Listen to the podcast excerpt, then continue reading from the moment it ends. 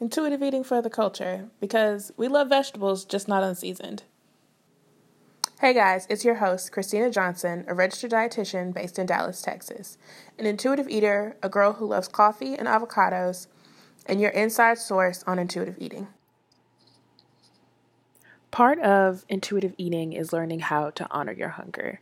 And what I mean by that is when you get hungry, actually eating something, not thinking about eating something, not feeling guilty because you're hungry again, not trying to ignore it and keep going with your day to get done the things that you feel need to be done in that moment, but really stopping, taking a break, and nourishing your body. Because part of trusting your body is trusting the signals that it's sending you, right? So if I trust my body, if it says I'm hungry, I have to be hungry. If it says I'm thirsty, I'm thirsty. If it says I need to go to the bathroom, I probably need to go to the bathroom.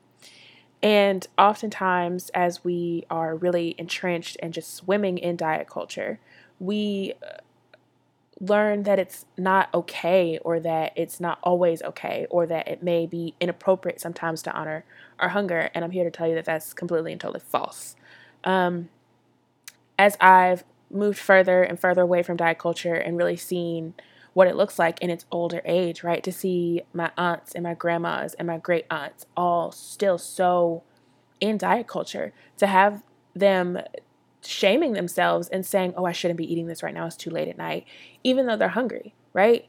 They completely ignored the fact that their body was saying, Hey, I need more fuel. I've been up all day, we've been doing things, ripping, running the streets. But instead, they're going to say, Oh, you know what? It's too late at night. I can't eat, even though I'm hungry or to see them still trying to lose weight even though they're older and they've lived life, they've had kids, they've been married. Like it really saddens me, but it also gives me more fuel to the fire to keep doing this work so that we don't have another generation feeling like you have to maintain the same body you had at 18 at 68 because it's just not going to happen, not for most people. Being hungry is not a problem. I know sometimes it feels like a problem, but it's not. It is just a natural part of being a human. You have to keep putting gas in your car, otherwise, your car's not going to go, it's not going to turn on, just like you need to keep eating. So, let's start with that. Remind yourself that being hungry is not a problem. It's not a sign that your body's broken. It's not a sign that there's something different or weird about you. It literally just means that your heart's still pumping, your lungs are still breathing, and you're still alive. Okay with that. Give yourself permission to be hungry. Secondly, how do you know if you're hungry. So I wrote a blog post about this actually, and I'll link it in the show notes. But a couple of the signs that I really like to key in for people are those earlier signs of hunger so that you're not already overly hungry. And what I mean when I say overly hungry is that stage where you're kind of irritable and everything sounds good and it becomes more difficult to make a decision about what you want to eat. So you choose things that you may not actually want to eat, but they're convenient and they're going to work to get you fuel within minutes as opposed to picking something that you actually want to eat. So let me explain what I'm saying when I say this. Let's say, I'm going to give you an example from my real life. Back in my internship, I used to commute about an hour, hour and a half in one direction to a rotation site for a good portion of my internship.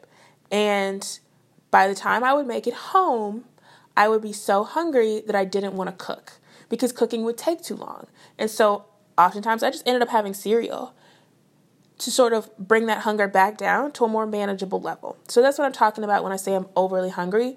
When I don't want to cook because I need food right now in this minute, so I'm more tempted to choose something that isn't necessarily satisfying, but at least is going to provide me some sort of energy in a quick time frame.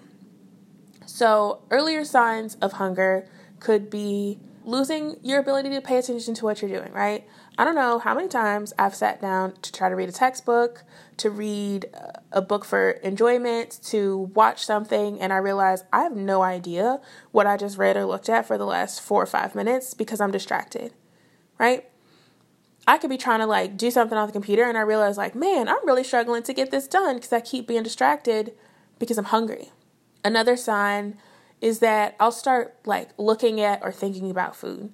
So before I my, my stomach ever growls, sometimes I'll find myself scrolling through Pinterest looking for new recipes. And I might not think like, "Oh, I'm hungry right now," but my brain is saying like, "Hey, we need to figure something out. So what sounds good?" And I'll find myself just scrolling and scrolling and then I'll think, "Wait a minute. I'm hungry. I should go eat something."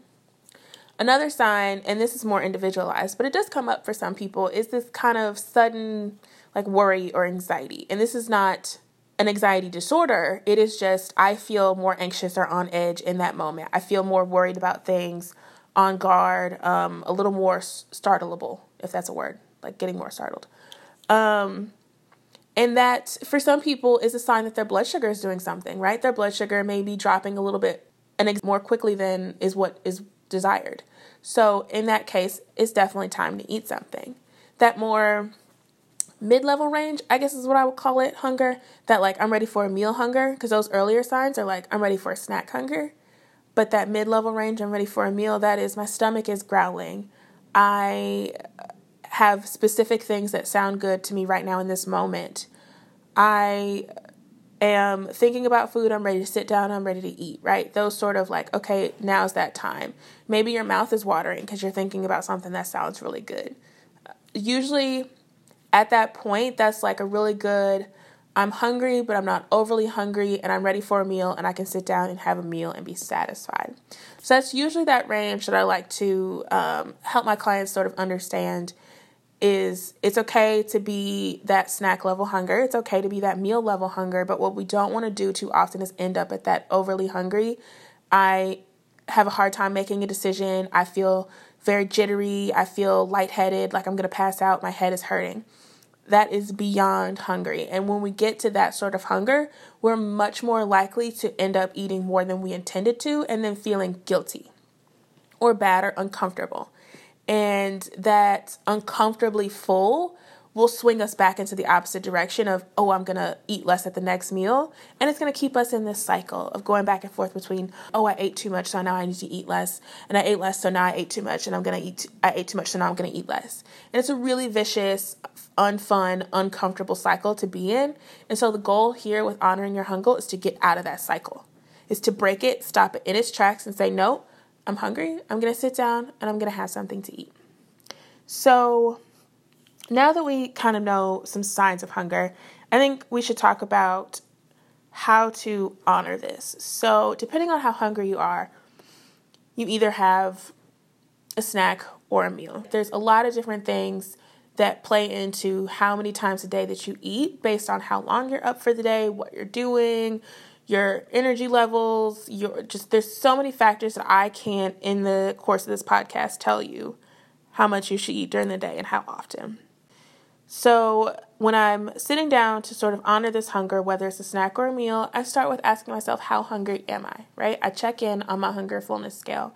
One being, I'm famished, I feel like I'm going to pass out. 10 being, Thanksgiving full, yikes, I'm really uncomfortable, yikes. So usually if it's snack time, I'm probably like a four, right? Hungry, but not, my stomach might not quite be growling, but I am ready to eat something, and I don't feel like lightheaded, anxious, dizzy, or any of those things. So I'll sit down and I'll have a snack. What sounds good? Crunchy, sweet, salty, chewy, savory, right? Sort of going through that list of like what sounds good, what's to fill me up, what's to be satisfying in this moment.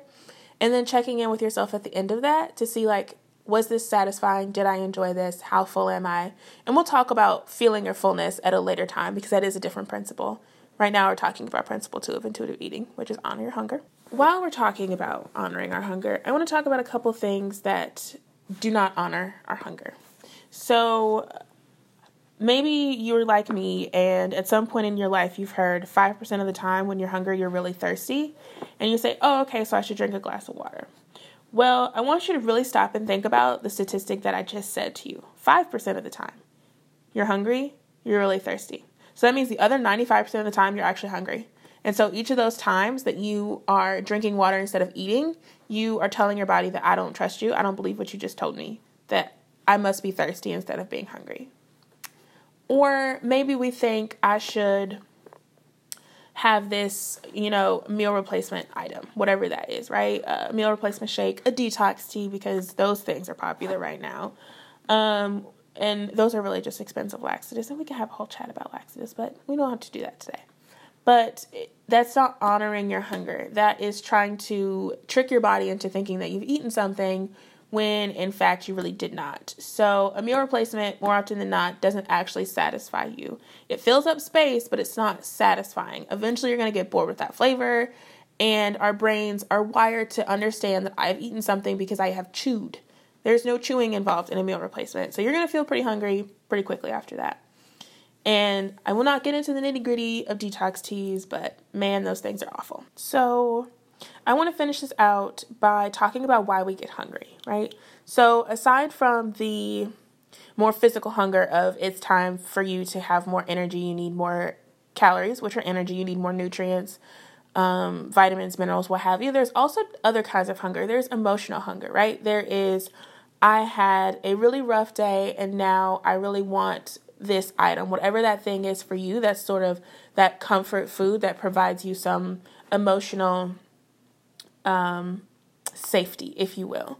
There's that kind of hunger, which does occur, right? We all have rough days where we're like, man, this food item just sounds really good. It's going to provide me some comfort. It makes me feel safe and loved in that moment. Then there is um, sort of what I will deem like social hunger. So you are with your friends and you guys are doing something, right? So, like, this could be uh, I'm out at a party and there's like hors d'oeuvres there, little snacky items. So I'm just gonna like nibble on those because they're there and I'm out with my friends having a good time. Or this could be I'm at somebody's birthday party and here's the cake and the ice cream. I'm not super hungry, but it's cake and it's ice cream and this is a good time. It's what we do to celebrate someone's birthday, right? Then there's sort of um, a familiar hunger. So I like to think of this as um, going home to visit someone that you care about, right? So for me, that would be going home to visit my grandma. And that sort of happy memory of having a meal in the kitchen with my grandma, or like I have really good memories of having great, like a bowl of grapes. My grandma always had a bowl of grapes out on the counter. And so when I go visit her, I always think of that bowl of grapes, or I always think of having crackers and watching Touched by an Angel with her. So that sort of, I'm with someone that I care about, or I'm eating this because it brings back a really good memory of someone that I care about. For another episode of Intuitive Eating for the Culture.